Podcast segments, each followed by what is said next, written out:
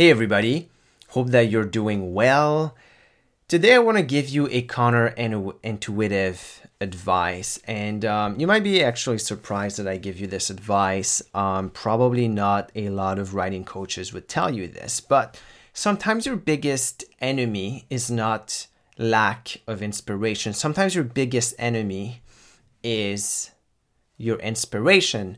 And what I mean by that is sometimes we get excited, sometimes we have so much inspiration that we can write all day, we could write all night, and, you know, just get done with this book at last.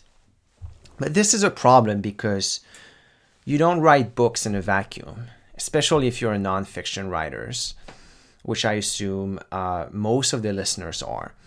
Now, here, here's the thing. When, when I say that you're not writing books in a vacuum, what I mean is you have professional activities, you have a business, you have a family, you have all of these other areas of your life that make you who you are. And by making you who you are, they make you who you are as a writer. And so you cannot neglect the other areas of your life for your writing. What I mean is you cannot you cannot write at the expense of these other areas. And I often feel this struggle. I often feel this dilemma where I just want to write and, you know, I try to go to bed at a, at a regular time. And sometimes I'm just like super inspired and I want to write this other section and so on and so forth. And I have to stop myself. And I'll be completely transparent. I don't always manage to stop myself because um, I am a passionate person, and um, you know, writing is my craft. So I don't always manage to do that, but as much as possible, I, I try to, and I will tell you in all honesty, when I don't, it usually has negative consequences in other areas of my life. And if other areas of my life are affected, then so is writing, so is my writing career, and so is every everything. And so it's all interconnected.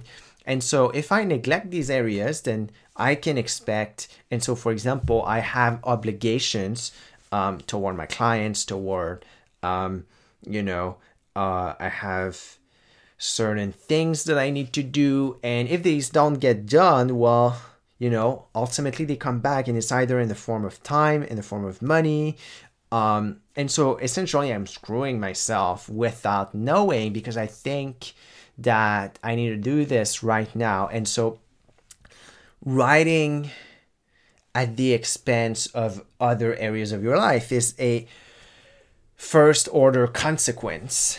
But you're not always thinking of the second, the third, and the fourth order consequences, which is, for example, if you if you write all night then what happens the next day? You don't wake up on time, um, you're groggy, um, you're late um, to whatever you have scheduled.